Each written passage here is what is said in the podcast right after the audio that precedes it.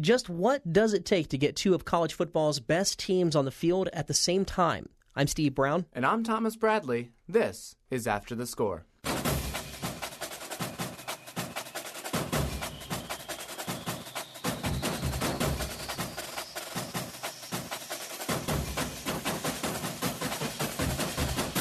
Welcome to After the Score, 89.7's weekly look at sports. I'm Steve Brown here with Thomas Bradley.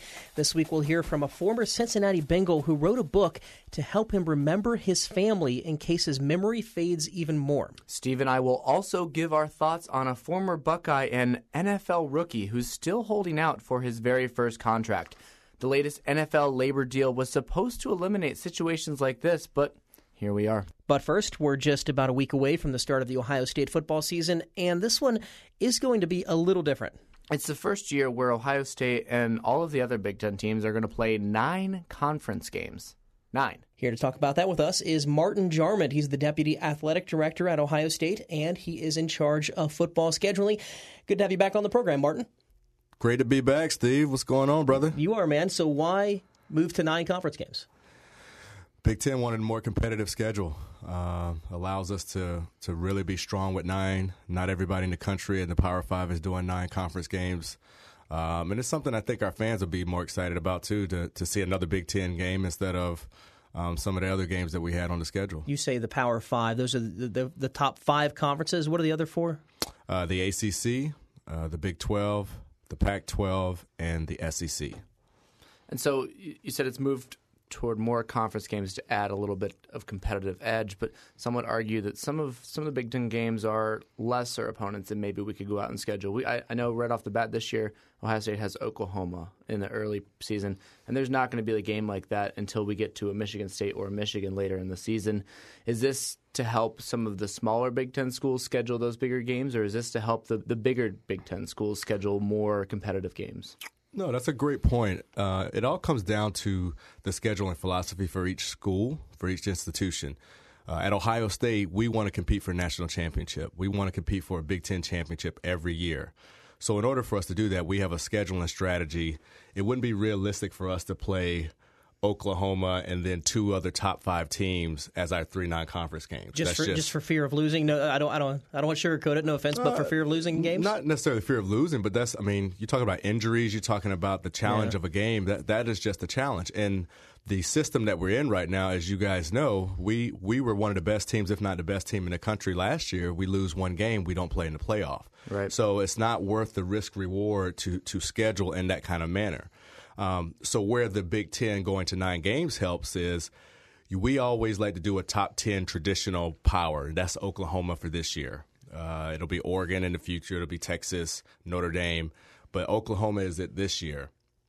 And the other games that you usually surround around that are not schools that are in the top 25 or most of the time not even in the top 50. So now instead of one of those type schools, you're going to get a Big Ten game. So that makes our schedule more attractive, our strength of schedule more attractive, uh, and the quality of opponent will be stronger. So that's something that your fans would rather pay to see you play a Big Ten matchup instead of uh, one of the other and schools. These schools said that these Big Ten schools have bigger alumni bases, presumably better na- nationwide TV ratings. Correct, correct, and they're and they're stronger. They're, they have more tradition. Uh, so that's that's one of the main reasons why you go to the nine game. Uh, and and I understand your point about the Oklahoma, yeah. but the reality is we wouldn't schedule three Oklahomas sure. in a year. Um, actually, we are out. I think scheduled Notre Dame, Texas, and Boston College in a year, and we did that before all of this changed. So mm-hmm. uh, that's going to be a challenge in itself. Uh, the, the, formula you mentioned seems to be working. If you if you look at Ohio State and if they go undefeated, there's no doubt in anyone's mind that they're going to make the playoffs. But if you look at a team last year like Iowa, who was going undefeated for most of the season, and people were like, "Well, are they a good team? They don't have a very good schedule. Their their non-conference schedule was weak. Their conference schedule was weak, and they made it to the Big Ten championship game, lose to Michigan State. So there's got to be that fine line you've got to tiptoe across between making it too hard to go undefeated and making the schedule too easy. Scheduling, you're exactly right. Scheduling is an exact science. Uh, Iowa, what they did is they put themselves in a position if they would have beat Michigan State to get to the playoff. And quite frankly, people forget no matter how hard or challenging your schedule is, it is hard to win week in and week out every game. That that is really hard to do. uh, especially in football with injuries and emotion, and you're talking about 18 to 21 year old kids. Uh, that's that's hard. So. Uh, it is an exact science. Uh, you do have to schedule strong, but you also have to give yourself a chance, realistically, to try to get as far as you can unscathed, uh, because that's going to be most attractive as we've seen in the two years of the, the college football playoff. I know this is the first year of going to nine conference games, but does that kind of seem like the sweet spot? Is there any way you could go to ten? I I like me personally speaking. This is not on anybody else in the Big Ten. Sure. I like nine games. I, I think it is a sweet spot. I think that when you have three non-conference, it allows for a major kind of opponent, just like Oklahoma. Uh, it also allows for a game where you try to play maybe something with regional ties, like a MAC school that we yeah, play. Bowling Green. In Bowling Green, we're playing this year, opening up, which is great for the state of Ohio. Right. Uh, and then you have one more game where you can kind of do something with. So to me, I I like that because it fits into Ohio State's scheduling philosophy. Ten games, that's that's really tough. That's really tough. You'd have to make some really hard decisions on how you're going to schedule those that's, that's crazy that one game makes such a big difference. Huge, huge difference. Huge Yeah. difference. Well, it's yeah, it's a number of teams scheduling a different game. Sure, yeah, it's a figuring out- nationwide metric with all these teams flying everywhere, and How how much um, work do you guys do with the Big Ten Conference to schedule those games? Do you let them know availability and stuff like that? And do they work with every school pretty intensely? Yes, uh, that's a great question. We work hand in hand with the Big Ten Conference. So typically, they send out a schedule of everyone's schedule and, and the dates you have in the future. So we send it back to say that is accurate. Sometimes they have a mistake. They might have something that was on there from before, uh, and it's not accurate anymore. Um, but but typically, when I'm looking to schedule someone or I'm getting close, I'll call Mark Rudner at the Big Ten office and I'll say, you know, Mark, this is who we're looking at uh, and this date, because you always want to make sure the Big Ten is not thinking that date for something else or a conference game or something like that. Part of the nine game schedule, if you if you guys remember that we went to in the Big Ten, is we allow for early conference games. I think in 17 we're playing Indiana first game of the season, or hmm. 18, 17 or 18. Can't remember which one right now. So now you have to make sure you coordinate with the Big Ten office beforehand because they may say, well, we actually have something, you know, in the schedule that we haven't sent out to schools yet that has you playing in that first week or that second window. I remember five, maybe six years ago. I think it was Halloween. Ohio State played San Diego State in the middle of the season. With the move to nine conference games, is that the end of a mid-season non-conference game, or was that kind of the end of, of that trend, or or th- that it was not a trend, just an anomaly, I guess? Yeah, you know, I I think every situation is different. You probably won't see that as much, um, just because you, you like to get in a groove. Once you're in the season and the conference, it, it's it's disruptive somewhat. Um, I know the SEC has been doing it for years, as far as they play like a FCS school. Yeah, they play a real small school in the Uh, middle of Mississippi know. or Alabama or something like But that. But they've been doing it for years. You know, that's their pattern. So I think the Big Ten, our pattern is is once we get going in conference, you kind of want to stay in conference and keep that going. how tough is it? How big of an undertaking is it to schedule a game like Oklahoma? I mean, is it is it months of back and forth? Is it years of back and forth? How long does something like that take? You know, it's interesting. It all depends on the school. Uh, Oklahoma, first of all, if you have a relationship, the athletic directors have a relationship, it makes it a lot easier. I can tell you, Joe Castiglione at Oklahoma and Gene Smith, they're they're top five ads in the country, and they're very good friends. So that was very easy. Because, Even though the schools haven't pl- they haven't played in decades, right? Correct, but they they're very good friends. So that was easy. They've both been on the men's basketball committee together. Uh, so so that becomes easier when you don't have a relationship. Not that it can't get done, but it, it's it's more of a challenge. Um, and then you know this one was fast, whereas Oregon that took that took all of a year because of the back and forth with TV, with the contract, with different particulars. Um, and I love Oregon; they were great, but they were very particular about everything. And as you know, once you get lawyers involved in contract, we knew we wanted to play, but it was just well, we're you know, it, we Yeah, business stuff. It was business then, and and it took a long time, and that it usually does not take a year, but like Oregon, that took a year. And you had to find uh, a replacement school to fill in for North Carolina when that agreement um, was dissolved. Um, but that, that fell in place pretty quickly. Yes, we, we had to find someone, uh, and in, and in scheduling terms, you usually like right now I'm calling schools for 2021. I mean, that's 2020, 2021. So usually you have a four to six year window where you're trying to secure games. We had a, a hole in our schedule. So, like in scheduling terms, that is like yesterday. Like, I was losing sleep, not because of my one year old daughter. I was losing sleep because we didn't have a football opponent for 2017. So, uh, and then it becomes musical chairs. Less inventory, less people have a, Sure. that same date available. So we secured Tulane, which was great because uh, not only did we did we have the challenge of getting the game, but Tulane is a name brand school. People know Tulane, people know New Orleans, so that was uh, and we we haven't played them. I, I, want to say maybe only once or twice, um, and so that was something new. And that was like a win-win, but that was a challenge because uh, I probably talked to over 15 to 20 schools. You know, it just wouldn't work. Either the date wasn't working or they didn't want to play Ohio State. You probably have some, some juice when you call people on the phone, right? You're from Ohio State's athletic department. You're you're kind of a big deal when you call. you know, I, You're kind of a power, you're kind of a power broker in the industry. You're, you, know, it's funny. It's all it's all relative because someone looks at it like Ohio State. We don't want any part of them, you know. And so actually, it's a bad thing. I, I there were so many that we couldn't even get past the letter go or the letter A because we don't want to play Ohio State. That's you know.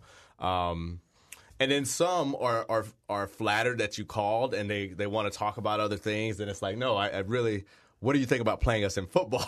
Then reality So- kicks in, and They- they're they like, wanna- "Ah, I don't know about They that. want to play you in They fencing or, want to or talk, yeah, something. they do. They want to play you in something else. And Sure. Do a volleyball tournament. It's really interesting. You never, I never know what I'm going to get. But but with 17, I even I even reached out to some of the conference commissioners to tell them we had a game available, a date available.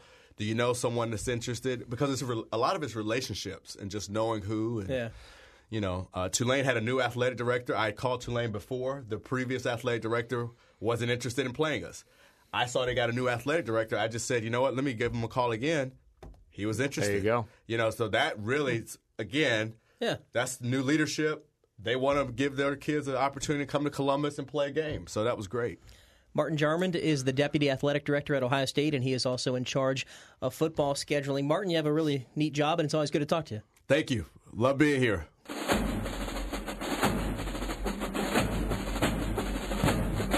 Former tight end for the Cincinnati Bengals has written a book that he hopes will be a keepsake in case his memory fades even more. Ben Utecht says he experienced five documented con- concussions and probably many more. He's written a book documenting his struggles with memory loss. It's called Counting the Days Until My Mind Slips Away A Love Letter to My Family. And he joins us now. Ben, thanks for your time. Thanks for having me, guys. You say this book is a keepsake, a way to preserve your memories before they fade away. Uh, Just how serious is your memory loss?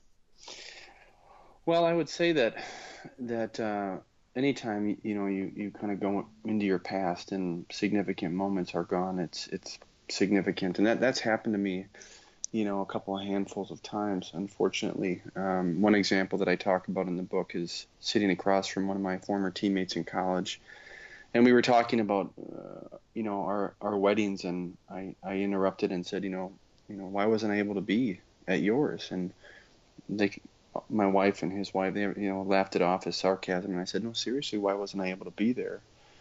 And she, uh, his wife, got up and brought over their wedding album, and page after page, there I was as a groomsman and a singer in his wedding, and didn't matter how many times I looked at the photos. I mean, it's it's just not there. It's completely gone. I can't I can't find it. I can't place it, and you know, so th- those were some of the you know those were some of the uh, moments um, that I think gave my wife and I you know you know concern um, and a part of the you know obviously a big reason as as to why I'm I'm writing the book. Your memory at one point, your short-term memory and long-term memory, are- were down to in the teens, near the single digits. How is your how's your memory now? How are you testing now?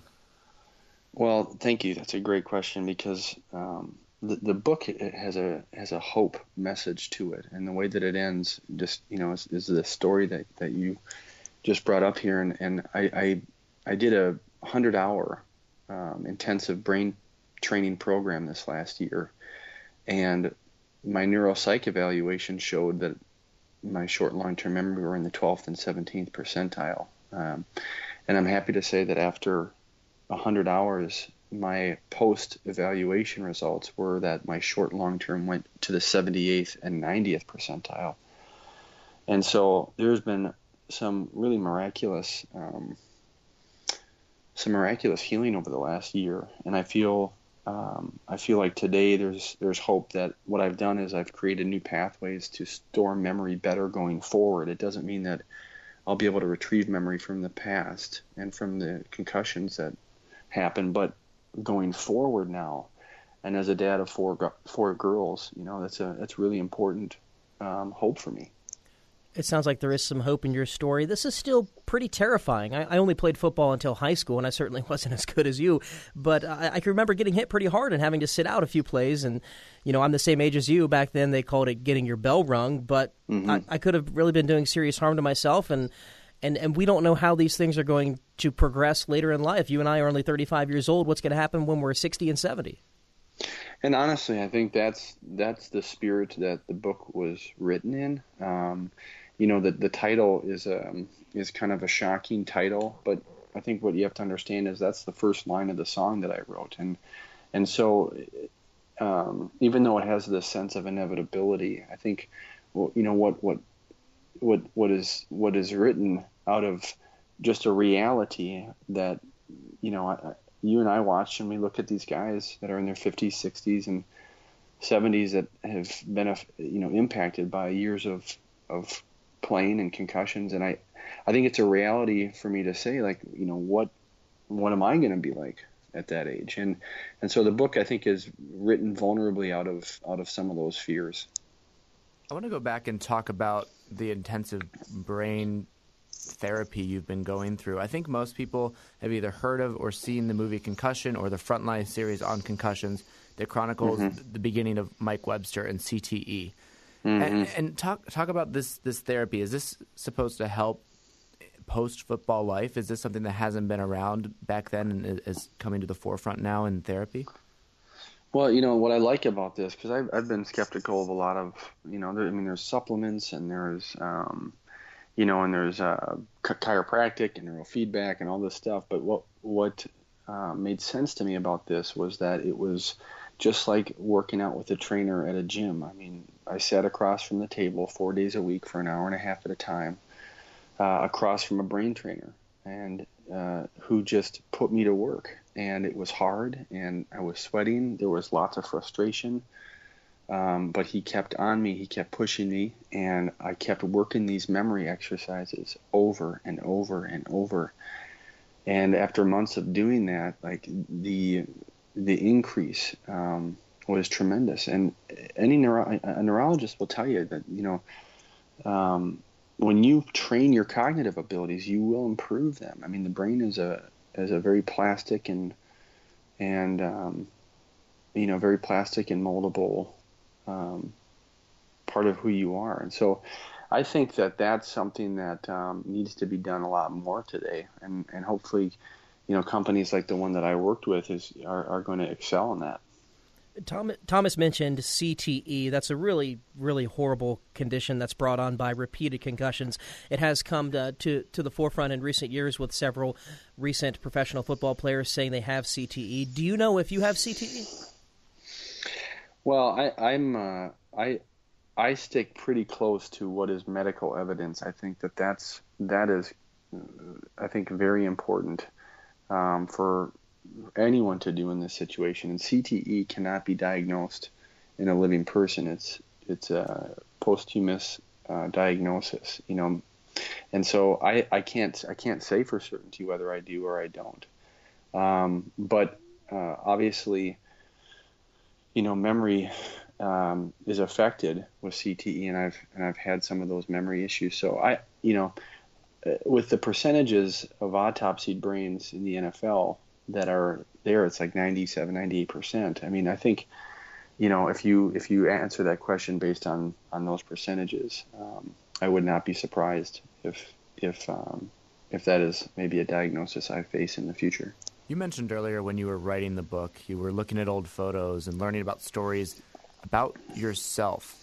What what was that like? Essentially, doing research on your own life, things you've experienced. Was that kind of an out of body experience? That was an eerie experience. I I remember um, one time, you know, vividly when that happened during the process of writing, where, you know, I'm reading through and editing a chapter, and I read this story about you know, my first major injury in high school where I fractured my hip, and uh, I read this emotional story about my mom, you know, fighting her way out of the stands and sprinting out onto the football field and pushing her way through teammates and coaches to, you know, to get on the ground with me and just and support me and remind me of where my faith lied and and I'm I'm sitting there reading this going, what is this?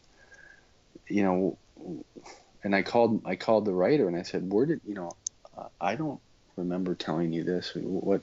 Where did you get this? Well, I you know I got this when I interviewed your mom, and I said, gosh, I have no, I have no memory of that. And I even even talking to you about it, and reading it in detail, like I don't I don't actually have no memory of that of her actually doing that. So it's just strange. Uh, you have suffered memory loss because of football. It also brought you wealth. You've had an extremely interesting life. You've written a book. Uh, it's the reason you're talking to us right now. Would, you do it all over again if you had the chance? You know, I I I have no regrets for playing, and I would play again. I would do it differently. I would probably make some better decisions. I don't know if, how long, you know, if I would have played after that third or fourth, I don't I don't know if you know I, would like to think that my decision making would have been you know would be different. Um, but again, I just uh, I, I really try and find as much of a balance as I can to to um, you know to to be a pro brain pro game message. And what would you like the NFL, college football, high school football, football across every levels to do to to fix this problem? What what needs to happen to keep football as we know it, and to minimize the risk to brain injury? Well, look, I mean, when you get into the NCAA and, and the NFL, you're dealing with adults, um, and so five years ago, I would have said that they need to have the full assumption of risk. They need to know everything about concussions, and, and I think today we are getting to that point. and and and so um, once once every athlete understands the full assumption of risk, understands concussions and the possible long-term effects, and they choose to play, then it comes down to um, are the organizations that represent these players are they taking care of their long-term health? And so that's still one area that I think we could have some improvement in. I mean, um, guys get insurance for five years after they leave the NFL, and then it goes away. And so I think if we can find a a way to um, to you know ensure former players, especially with their long-term health. I think then then as fans we can sit back and say, okay, you know they're doing everything they can to take care of these guys. So now you know if these guys want to play, then we'll support them in playing. In the American sports landscape, football is is pretty unique in, in the level of violence that it takes to, to play the game and to be good at it. Uh, you do have four daughters. Would would you like them to play contact sports? Well, thankfully, my wife was a captain of the golf team in college and a tennis player, so we're gonna we're gonna do whatever we can to, mm-hmm. you know, encourage them in that in that uh, regard. But obviously, you know, in, in the state of hockey uh, here in Minnesota, along with uh, soccer, I mean, they're going to have opportunities, uh, lacrosse and rugby. So, um, I, I'm a I'll be a pretty conservative uh, decision maker on on their participation uh, in those sports and when their participation would be. Um, but again, um, athletics are so important to you know to to our culture, and I think it's it's something we got to keep working to to find that balance. Ben, as you mentioned earlier, you did write a song about your struggles with memory loss. It's called You Will Always Be My Girls. We're going to close with that song. Ben Utecht is a former tight end for the Cincinnati Bengals. He suffered memory loss because of several concussions, and he's written a new book about his struggles called Counting the Days Until My Mind Slips Away A Love Letter to My Family. Ben, we, we really do wish you well, and, and thanks again for taking some time out to talk to us. Thanks, you guys.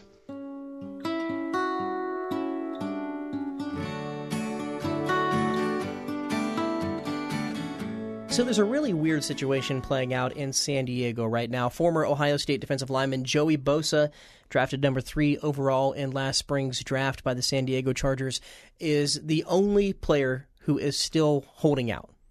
He hasn't signed a contract. He hasn't played a preseason game. He hasn't been to a team workout. He probably hasn't been to the facility too much. He might not even be in San Diego. He is not. Does he know where San Diego is? I think he, he probably has about as good idea where I know. It's Southern California. I yes, assume. it's like Yeah. nice weather or something. It's it's better than Ohio, from what I hear. He is in a situation right now where the San Diego Chargers and Joey Bosa, the third overall pick in the draft, are arguing about a couple of words, and it's called offset language. Offset language means he's guaranteed a contract for four years through his rookie deal. If the Chargers were to cut him before those four years, they would want the next team who picks him up to pay some of that guaranteed money. Joey Bosa would like a completely new contract in addition to the money already guaranteed by the Chargers. Right, he wants to double dip if he is signed by someone else after the Chargers cut him. Which it, it isn't an unreasonable request if you really want the franchise you're playing for to invest in you. You don't want your franchise to cut you after a couple of years, especially if you're the third overall pick. If you're supposed to be a franchise player, if you're supposed to be a defensive end playmaker, you're going to be there for a while. So this probably won't ever be an issue.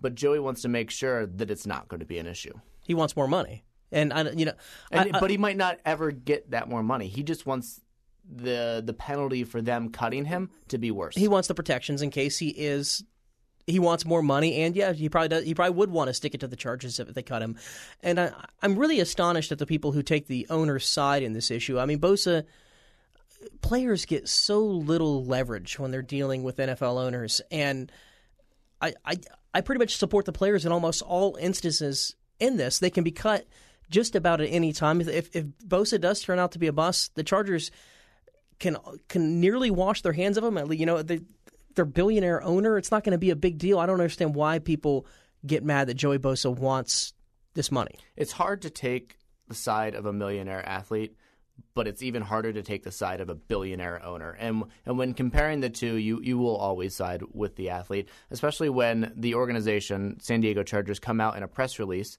and say things like Joey Bosa is jeopardizing his career. He won't play all 16 games. He's done this, that, and the other to jeopardize this contract. We've done everything we can.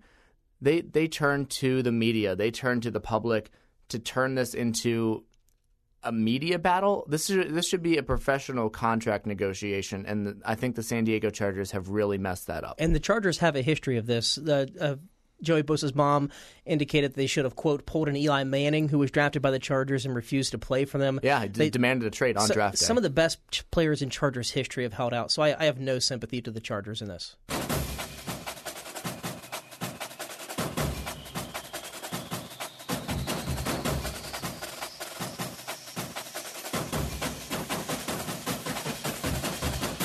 And that will do it for this week's episode of After the Score. You can find an archive of old episodes at wosu.org slash after the score or using the WOSU Public Media mobile app. Be sure to tune in this time next week for a full preview of next Saturday's OSU season opener against Bowling Green. Until then, I'm Steve Brown. And I'm Thomas Bradley.